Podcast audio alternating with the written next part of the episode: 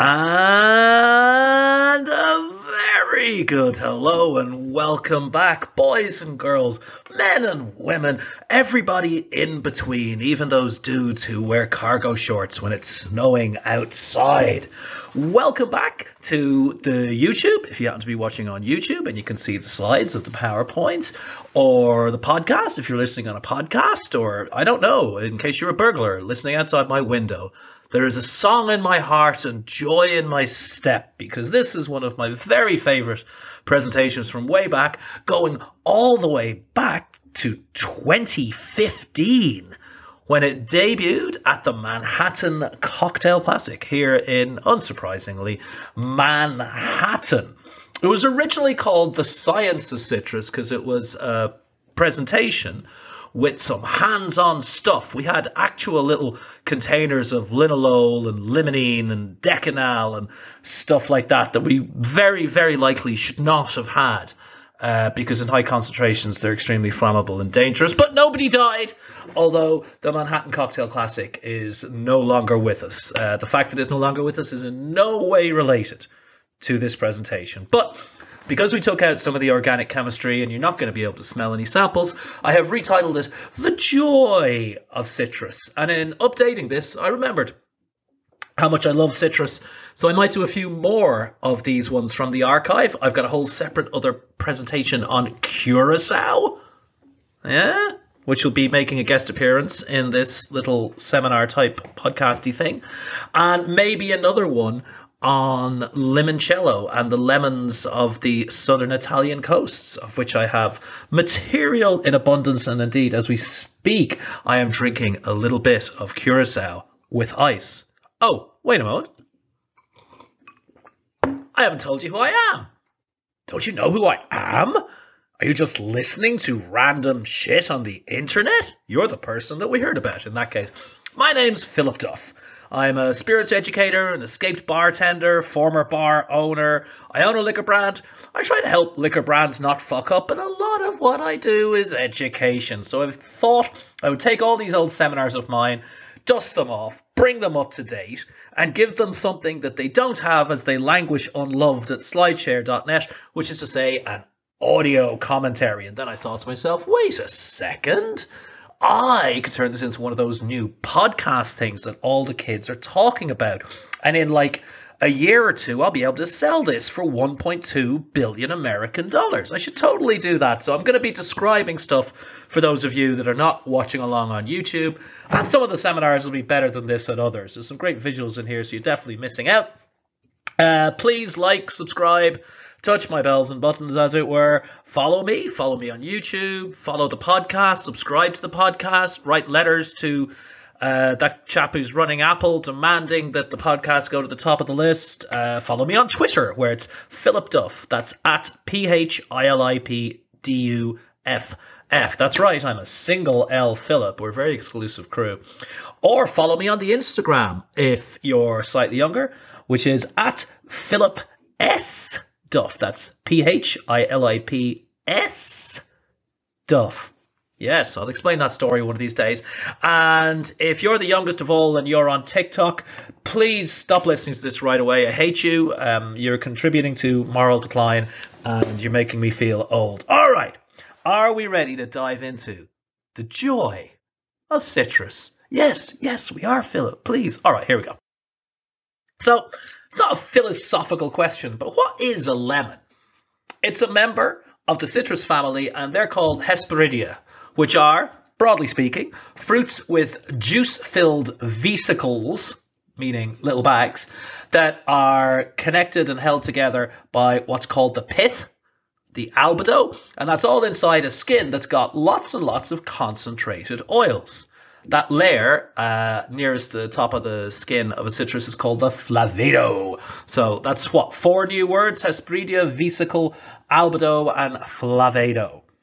What they're not is cars. I just like this example. It's actually from Doyle Dane Bernbach, one of the legendary ad agencies from the Mad Men era of New York, and they wanted to advertise Volkswagens. Um, you can imagine that selling a German car in America shortly after World War II was not that easy of a sell.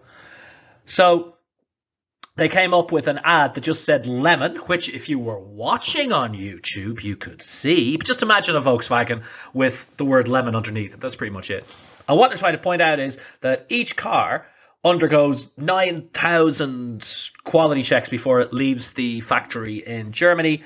So a Volkswagen is a lemon, meaning a shitty car, that only passes 8,999 of them because then they'll reject us and send it back to be fixed. The use, incidentally, of the word lemon to describe a shitty car started off in England and seems to have sort of been exported to America, which is where uh, England dumped a, a lot of their shit, frankly. Let's be clear. But hey, moving on, moving on back to the main event, you probably think a lemon looks a lot like what you're looking at now. A great big yellow, slightly grainy skin, roundy thing.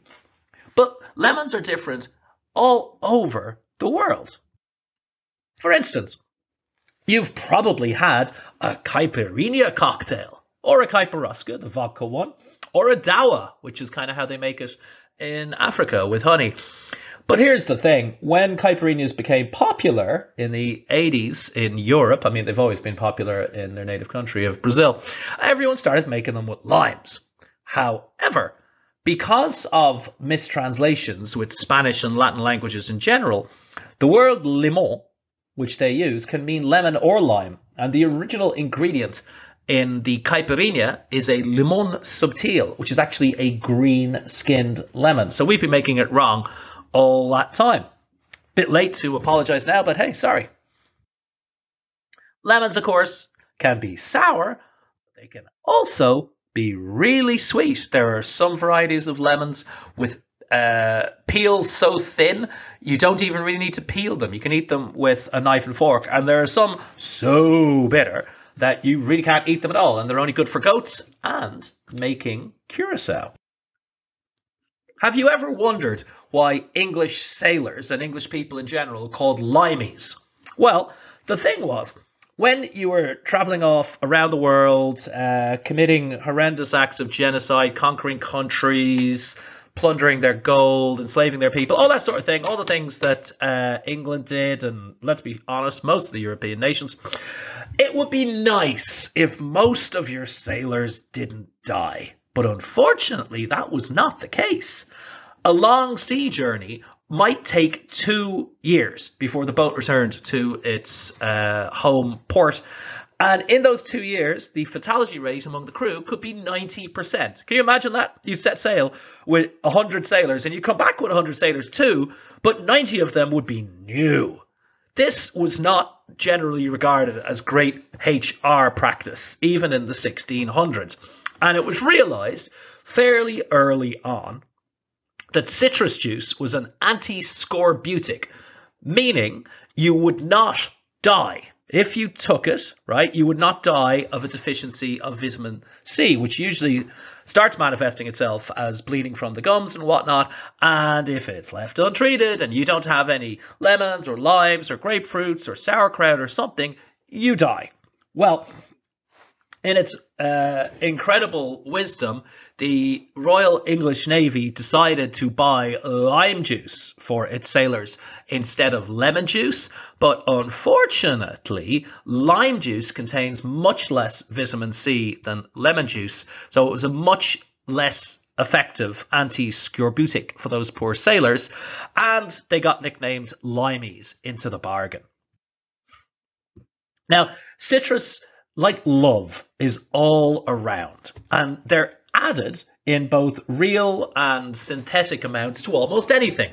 This is why toilets generally smell a bit citrusy. They tend to put aldehydes, which are synthetic versions of citrus aromas, in bleach because no one's found a natural citrus aroma that can actually survive in bleach because it's bleach.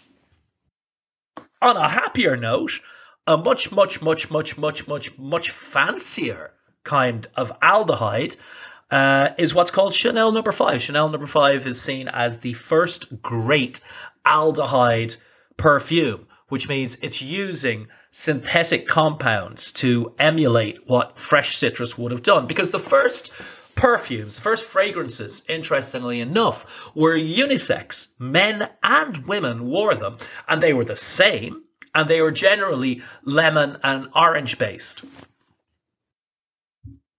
Now, just to take it to cocktails for a minute, citrus, as anyone who's ever worked in a bar and uh, maybe even walked in a bar knows, citrus dominates.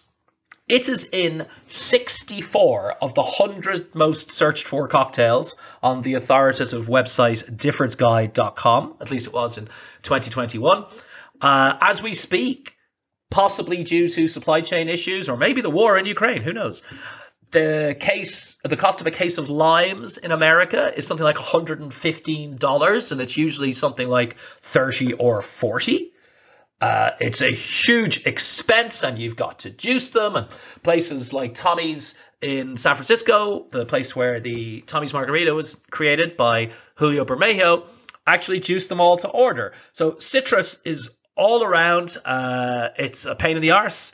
It's also delicious. Uh, we're going to explain exactly why that is as we go on here. You kind of can't get round using citrus in gin and tonics.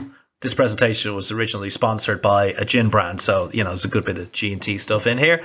Uh, but there's a very good reason for that, which we'll come to probably on the last slide. It's not merely decorative to have ices and slices in your G&T. It also makes it an even more well-rounded drink. And apparently now, if I'm looking at this slide, you can get gin and tonic cupcakes. Fuck it, of course you can. You can get everything in a cupcake. It's probably cruise missile cupcakes. And we have all of this, all of this to thank is one variety of citrus, Citrus medica, the citron. It's from a single valley all the way back in Southeast Asia on the border between India and Burma. All other citrus stem from this. It is the Ur citrus, the OG. It's the old school of citruses. And in my Curacao presentation, there's actually a photo of me fanboying one of these, a Citrus Medica at the Bronx Botanical Garden here in New York. Because I kind of had written that presentation and given it, but it didn't occur to me that they were still around, right? Like dinosaurs aren't still around. You know, we don't see ichthyosaurs in the sea or fucking Archaeopteryx flapping above our heads.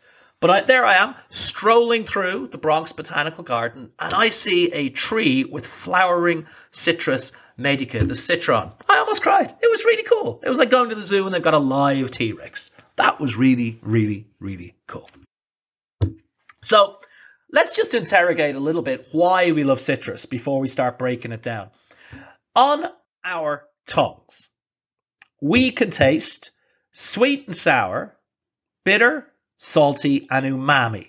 Those are the official tastes, right?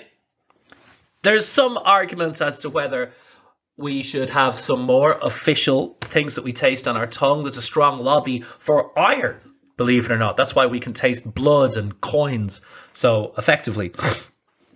And by the way, let's just banish that fucking idea that you taste sweet at the front and bitter at the back and umami in the middle and all that. That is all balls that has been knowingly embellished and mistranslated by a certain wine glass company that wants to sell you $45 fucking wine glasses. But it's all a mistranslation from a theology student, not a biologist, not a scientist, a theology student's thesis, which, when it was translated to English, they, the translation switched the meaning of the words from there may be these sites on your tongue, it would reward further research to this is where you taste that. So, citrus has sugar in it, of course, because it's juice. Now, different citruses have varying amounts of juice, right? Uh, different amounts of sweetness. The sweet orange, Citrus sinensis, is obviously sweeter than the Persian lime right? Uh, ruby red grapefruit is a bit sweeter than a regular yellow grapefruit, which is itself a bit more sweeter than probably something else. But you get what I'm saying. There's sugar in citrus. There's also our vitamin C And when we taste something sour, you can be pretty sure we're getting vitamin C. Now, we don't love sour taste, but we don't totally hate them either because we know on some instinctive level that we're getting vitamin C. And we need vitamin C. Why do we need vitamin C? I will tell you why we need vitamin C. Because next to goats, we suck. Right? Goats are better than people for many, many, many reasons that I won't go into here. But one reason is that a goat, one goat, working alone, can produce enough vitamin C itself naturally for 1,300 people. It might take a village to raise a child, but it only takes one goat to take care of an entire village full of people's vitamin C needs. Right? We cannot manufacture our own vitamin C, so we need it, and therefore we have some kind of a love of sour now, umami is a Japanese word meaning delicious essence. And you could say that the, it's the tongue taste that is savory. And here's something to make your socks fall down. Oranges have more umami flavor, more glutamate per 100 grams than beef or chicken. Grapefruits have more than oysters or mushrooms. So just for the people uh, at home who might have had a drink or two already, we've now got citrus containing sweet tastes, containing sour tastes, and containing savory tastes. Now, they don't contain salty tastes, at least not unless you really fucked up. But, especially in those peels, citrus contains bitter tastes too. So a citrus will supply four of the five things that we can taste on our tongues. That's pretty fucking amazing. And now let's go off on another little bit of a tangent. Uh, we may be, and I don't mean when I say we, I don't mean just you and me, I mean the human race. We might be losing our natural aversion to bitter tastes. What it is, we evolved them because back when we were hunter gatherers and even when we were uh, farmers, bitter things, more often than not, were bad. They were poisonous, right? And the reason we are here is because our stupider ancestors said, Oh, I don't know what that is. I'll just give it a go. And they died, right? The ones that didn't just give it a go are our great, great, great, great grandparents. But as you will have noticed in the bar, in the supermarket, at Starbucks, we are consuming a lot more bitter flavors these days because the world is safe. We have things like sell by dates, and you hardly ever get poisoned from the supermarket unless you shop at the dodgy one across the street from me, in which case you really should only buy things that come pre-packaged. It's bad, bad. But we're all drinking not just coffee, but we're drinking espresso. We're not just drinking beer, which by definition is bitter because of the hops. We're drinking IPAs. So there appears to be some scientific evidence that we are losing our aversion to bitter flavors. But this is all by way of saying that a citrus gives you four of the five tastes you can have on the tongue, and that's not bad. Now, let's return to the citrus that is clearly my hero, Citrus medica. Why is it called citrus? Well, it comes from the Greek word kedros, meaning pine cone. See that? Because it's this knobbly lemon like fruit. So, okay, I could kind of get, if you'd never traveled very often, that you would see that and say, okay, you know what? I am going to use the Greek word for pine cone here, and this is this is how it's going to be. So the word citrus comes from that Greek word kedros, and Citrus medica is the great, great, great, great, great, great, great, great, great, great, great, great, great, great, great, great, great, great, great great grandparent of them all. And here's the thing citrus, from Citrus medica all the way down, has the urge to merge, right? It's heard the jingle to mingle. It is a bit of a hoe bag. All it wants to do is reproduce and hybridize. And every time it reproduces, it doesn't care with who or how. It grafts, it hybridizes. So we have dozens, hundreds, maybe thousands of slightly different and sometimes radically different citruses. In fact, the mere fact that Citrus medica did hybridize. Sometimes it happens spontaneously. Sometimes you can uh, encourage it along with a little bit of radiation. We'll hear about that in a moment. But the fact that it hybridizes so easily is why we have two other parental types of citrus. So as well as Citrus medica, we have what you or I would call a mandarin, Citrus reticulata. And rounding it out, we have the pomelo, which, depending on who you ask, is called Citrus grandis or Citrus maxima. And they all occur in a broad sweep from India slash Burma to Southeast Asia. Now, our fourth contender is what's called the papeda, which is Citrus micrantha or Citrus hystrix, depending on who you ask. You see how hard this is? Even the scientists can't agree. It's not eaten all that much, but it provides, shall we say, rootstock for other important hybrids like the makrut, which was formerly known as the kaffir lime, the yuzu, and the sudachi. So, this is where shit's going to get real. So bear with me. We're just going to go through a few of the basics. When you mix the pomelo, that's the grapefruit-like one on the right, with the mandarin, which is the mandarin-like one in the middle, you get a bitter orange, Citrus aurantium. This is also known as the Valencia orange or the bigarad. It's used for jams and marmalades and lots of other things. We'll see that in a moment. If you then mix the lemon, citrus limon, oh sorry, if you mix the citrus aurantium, the bitter orange, with the citrus medica, you get citrus limon, which is a lemon. How cool is that? Within the original three, with a single two-way hybridization, you get the bitter orange and you get the lemon. Amazing. What else can you make with these building blocks? Well, I'm glad you asked. So the makrut, Citrus hystrix, formerly known as the kaffir, if that mates with a citrus medica, the citron, it makes the key lime, Citrus aurantifolia. Now, here's where it gets really complicated. You might want to start taking notes. And it doesn't matter if you're watching the YouTube. I'm too lazy to have explained it visually much better than this. But the key lime became very, very popular in Persia, in the Middle East. But it wasn't called the key lime, it was called the Persian lime. When it was brought to America and it began to be cultivated in America, things kicked off in the Florida Keys, right? Because your OG genocidal world uh, explorers like Christopher Columbus always carried a lot of citrus with them for their crew, so the crew would not die.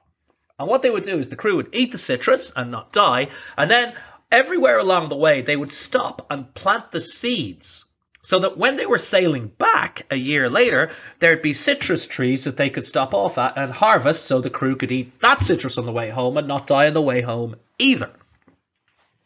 When Chris Columbus and everybody else brought the Middle Eastern Persian limes to America, because they started in the Florida Keys, it was renamed the key lime. All right, you with me? Now, if you cross a key lime with a lemon, what you get is what we now call a Persian lime. I know it's fucked up. Because what it is, there was a grower called Bearss, B E A R S S, in America. And in 1895, he did exactly that. He took the key lime and he hybridized it with the lemon because he wanted something larger and juicier with a thinner skin and seedless. And that's what he created. So what we call a lime today, what you squeeze in your Tommy's margarita, is a Bearss lime, which was renamed a Persian lime. I get it. It's not easy. This stuff is not easy. But just bear in mind, a lime is essentially over the whole world a Bearss lime. And if you see a cocktail from before about the 1930s, definitely from before the 1920s, that contains lime juice, it was certainly, definitely key lime juice. So if you want to make it, make it with key lime juice from those little, uh, well, everyone knows what key limes are. All right, let's keep going. the sweet orange. You all want to know where oranges come from, don't you? We're fairly sure it's a cross between the pomelo, Citrus grandis, and the reticulata. Now, here's a more recent one. Uh, most of these uh, hybridizations happened hundreds of years ago, with the exception of the uh, Persian lime. But grapefruits are only like what 320 years old. They were in the West Indies because all the sailors had gone there to try and uh, plunder as much as they could, always in search of booty. Those sailors, boom, boom, and it hybridized a cross between a pomelo and the sweet orange. Now, you've probably seen ruby red grapefruits in America, and you see lots of them. They're like the standard grapefruit. Why are there so many ruby reds in America and not anywhere else, or at least not in such abundance? Well, the reason is the ruby red was created as a hybrid. Growers in Texas in 1929 blasted existing fruits with radiation to try and get hybrids to form. And they did. Don't worry, it's perfectly safe to eat ruby red grapefruits or zest them or whatever the fuck. But it was patented then as well. It might be the first patented and trademarked citrus. So nobody else, presumably, who didn't pay for the privilege, could grow ruby red grapefruit, and therefore they got an advantage. In the rest of the world, grapefruits are yellow, and this, of course, is as uh, as God intended. So Lots to digest there. Eh? See what I did? But let's move on to the next slide. There is, of course, a lot of different factors at work in what winds up on your wholesale price list, in your supermarket, and indeed in your drink.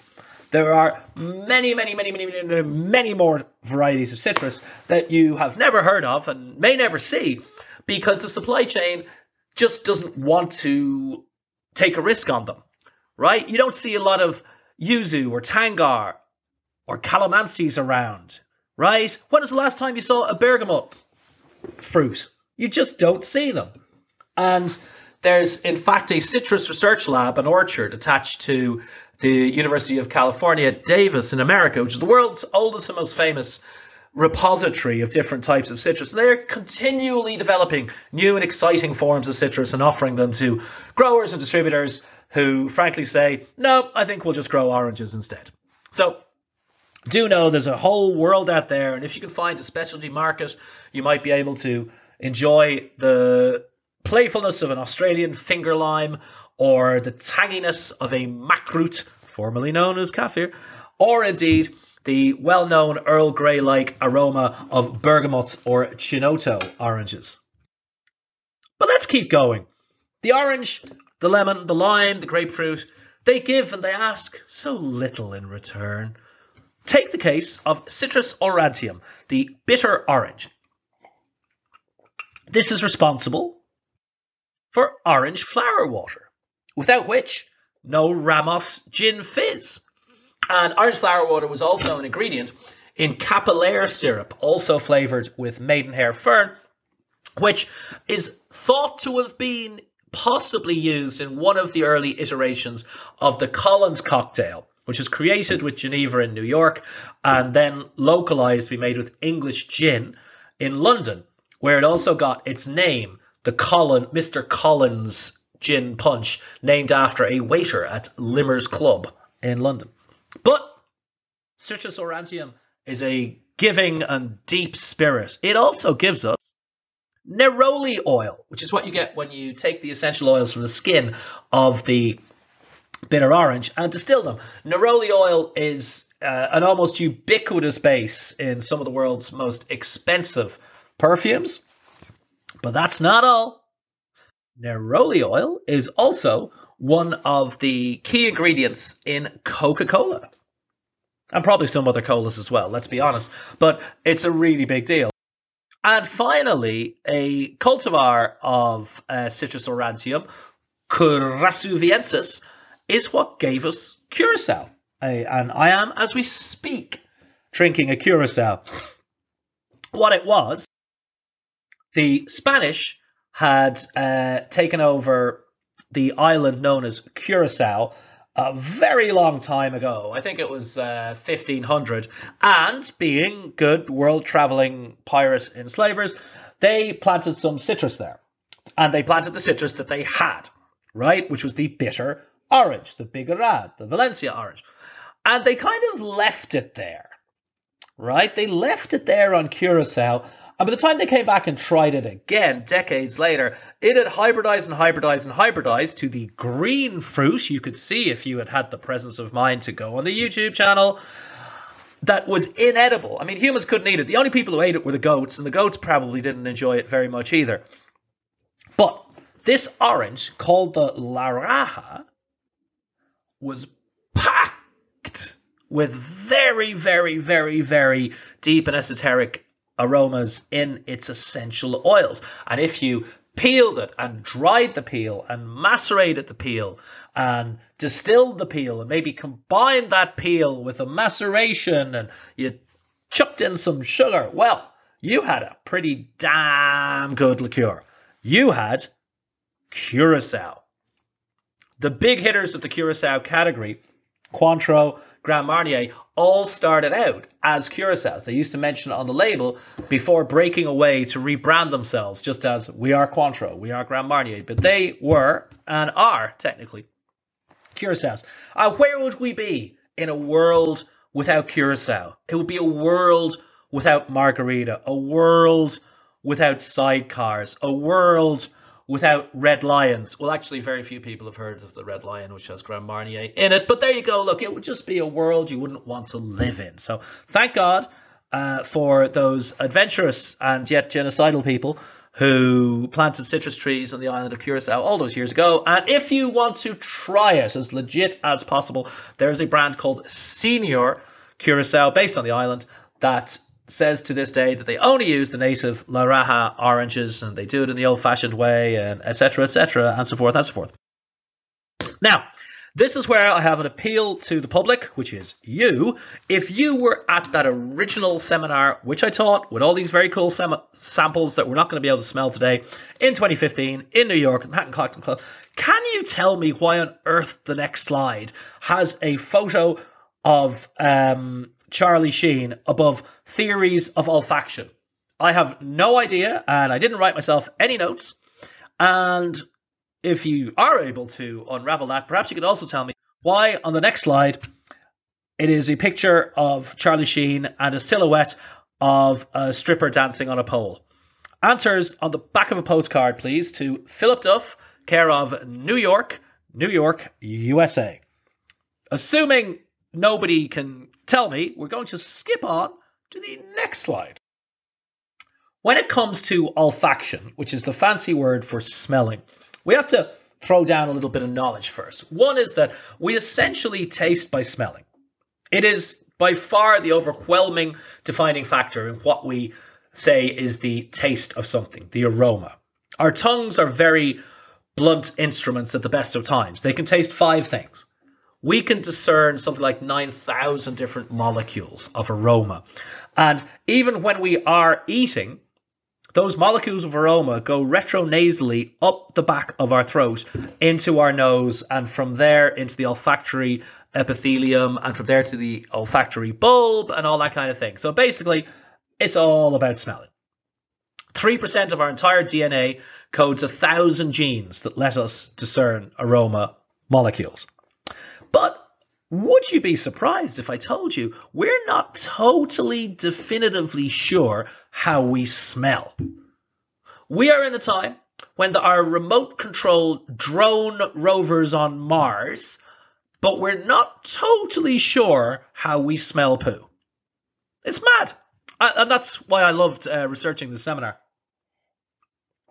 The dominant theory, which is the one that everyone accepts even though it's got a few holes in it, is what is called the lock and key theory. And there's a really shitty graphic on that slide. If you're looking at the slide, by the way, I want you to know that I've really upped my PowerPoint game in the last seven years. It'll be much better. And what that says is, if you smell a volatile, a volatile is a molecule of something that's just floating around in the air. Let's say it's a molecule of indole. Now, you've never heard of indole, but it's also in many of the fanciest perfumes that you've saved up with because you wanted to sleep with somebody.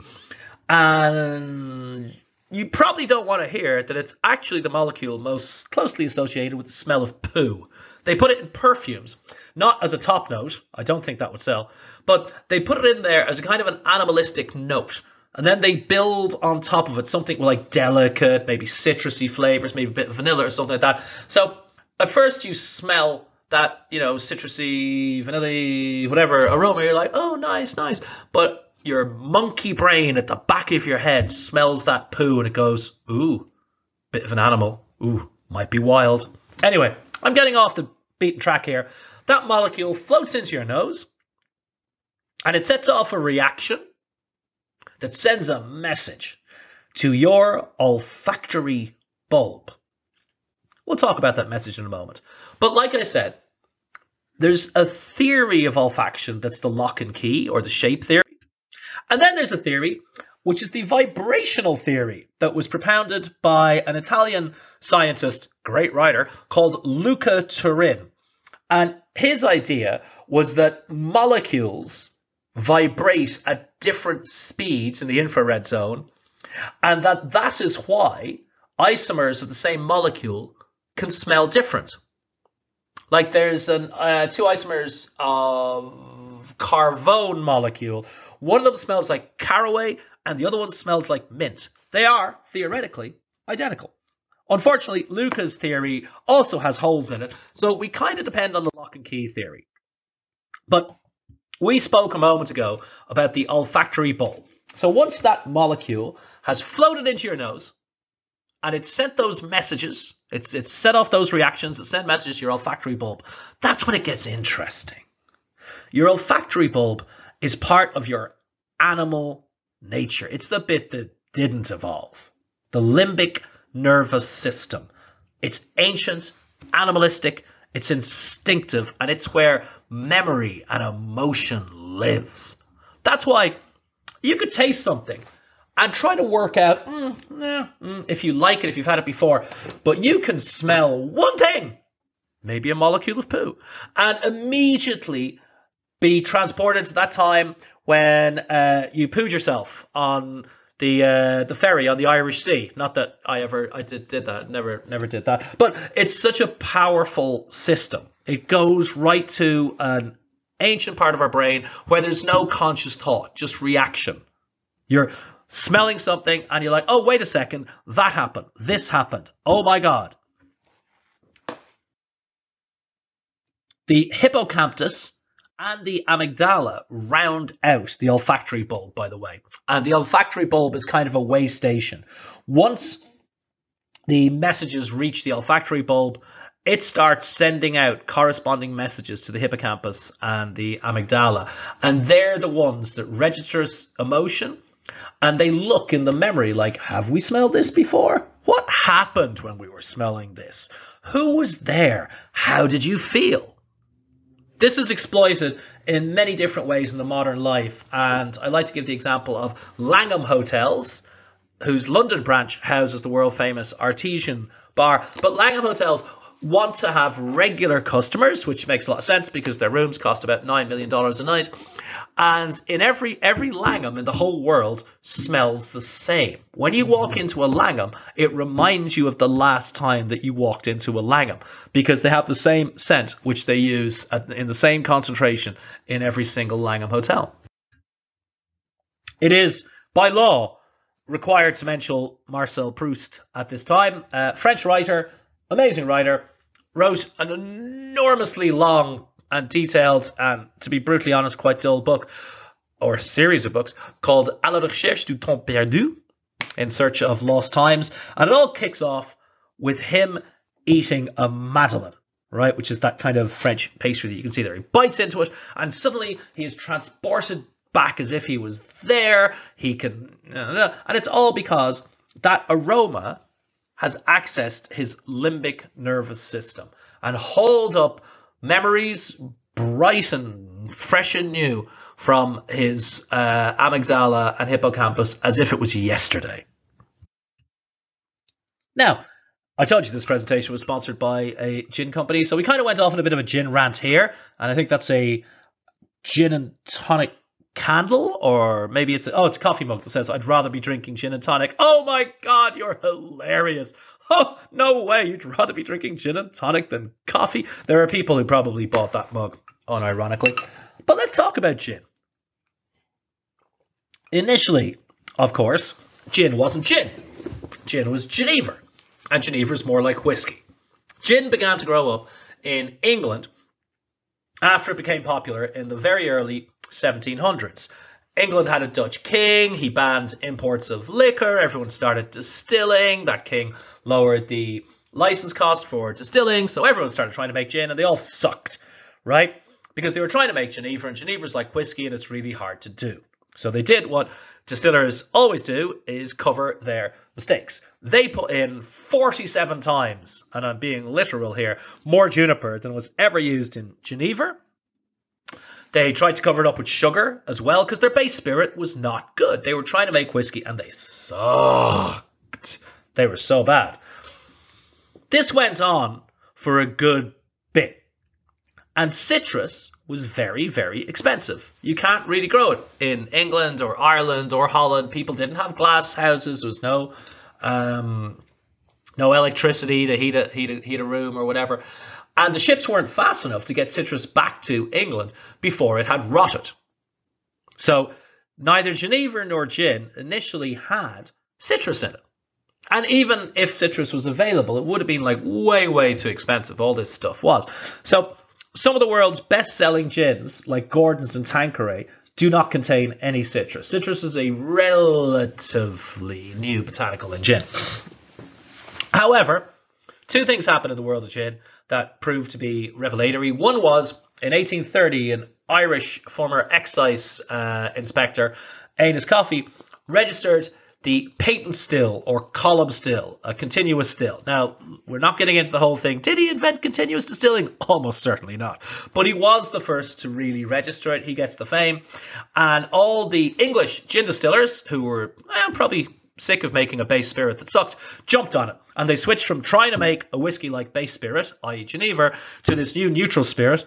They kept using 47 times more juniper, and eventually they weaned themselves off the sugar that was Old Tom Gin to English dry gin around the turn of the century, around 1900. And that is kind of what took over the whole world. In the last couple of decades of the 1800s, ships became fast enough to get citrus back to the UK fast enough that you could use citrus, maybe dried as a botanical, and the cost went down right? People became able to transport faster because of trains. People had greenhouses. So citrus peels found their way into botanicals where they're fabulously useful for a lot of different uses. For instance, gin and tonic is a fine drink because you've got the tonic as an anti-malarial and just like citrus, tonic is sweet from sugar, sugar is added to it, and it's bitter from the quinine that is indeed the ingredients derived from cinchona bark that makes tonic antimalarial. Adding lime juice or lemon juice is an anti-scorbutic, right? It means you're not going to get scurvy. Like you're winning everywhere here. Gin started off as the worst low class drink you could possibly have, but due to a few changes in the law, that put the gin trade in the control of large, wealthy people paying lots of taxes and donating lots of money to political parties, which more or less happened after the Third Tippling Act in 1751. And when England began expanding its colonies and all that sort of thing, gin became a gentleman's drink, right? And the Queen was drinking gin because her subjects were selling shitloads of gin and putting lots of tax money in her coffers. That's why gin to this day certainly has a bit of a an upmarket vibe to it in a lot of countries around the world. Imagine a G&T without lemon or lime. You would have the bitter of the tonic, you would have the sweet of the tonic, and you would have the ethanol strength of the gin. But with lemon or lime, you've got the bitter of the tonic, the sweet of the tonic, the strength of the gin, and you've got the sourness of the lemon. You've got four tongue tastes instead of three. And of course, you're getting more depth and complexity because you've also probably squeezed in that lemon wedge or lime wedge or something like that. So you're getting some of the oils from the, who remembers what it was called? What's that layer near the top of the skin? The flavedo. Albedo is the pith. And flavedo, I don't know if that's how you say it, but I just, I, I, I like saying it. Flavedo is supplying all those concentrated, delicious oils. During both uh, perfume making and gin distilling, there are debates of does citrus peel actually anchor other fragrances? Does it help other fragrances to be less volatile and then stay in the gin flavor profile itself? Opinions vary here. And we're going to wrap things up by just pointing out, I remember, I remember it like it was yesterday, drinking with young Dave Arnold, and he had done lots and lots of tests because he's a massively nerdy dude. And he found out that lemon juice is good for like 24 hours, provided you refrigerate it and all that sort of thing. But lime juice starts to degrade and have a significant difference in flavor after just four hours. But here's the kicker. What's the kicker, Philip? Here's the kicker. The kicker, since you asked, is that aged lime juice is preferred to freshly squeezed lime juice when it's a blind test. Now, if you squeeze a lime to order in front of somebody and you let them taste it, and then you say, hey, taste this, and you take out some four hour old lime juice, they're still going to prefer the fresh stuff. But when it's a blind test and they don't have you in front of them and all that kind of thing, they just get three samples to try everyone prefers aged lime juice. Interesting, right?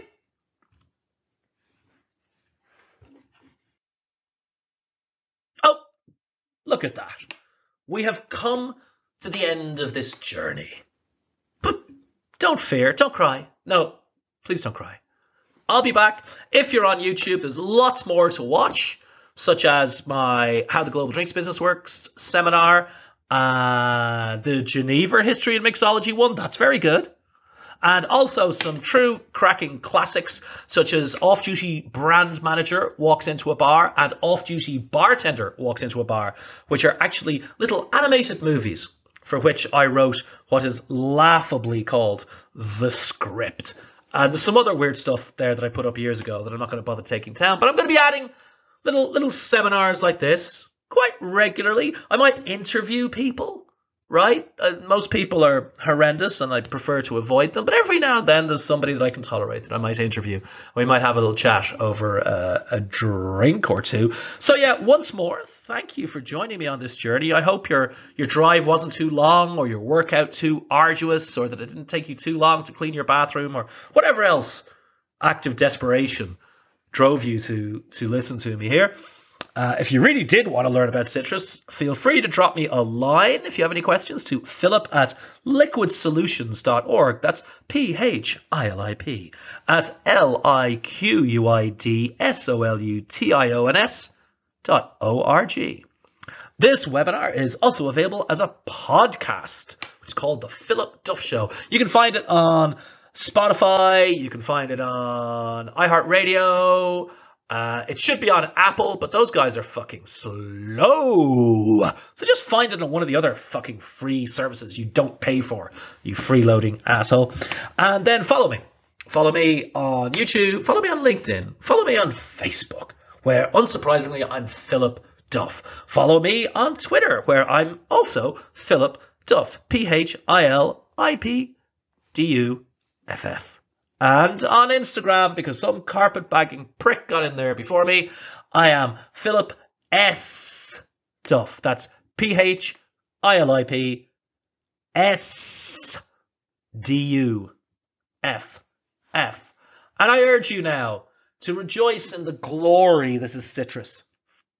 Be it a lemon in your G&T, the lime you juice for your Tommy's margarita, the lemon you crush for a nice two to one sidecar with cognac and just a spoon of sugar. Otherwise, Joaquin Simo will get angry at you. Whether it's a little cinnamon dusted orange with your shot of tequila, or be it a mojito because you're just a basic bitch. Enjoy the gift that is citrus. And me? Actually, I think I'm just going to have a lemon zest in my martini. Thanks very much. Bye.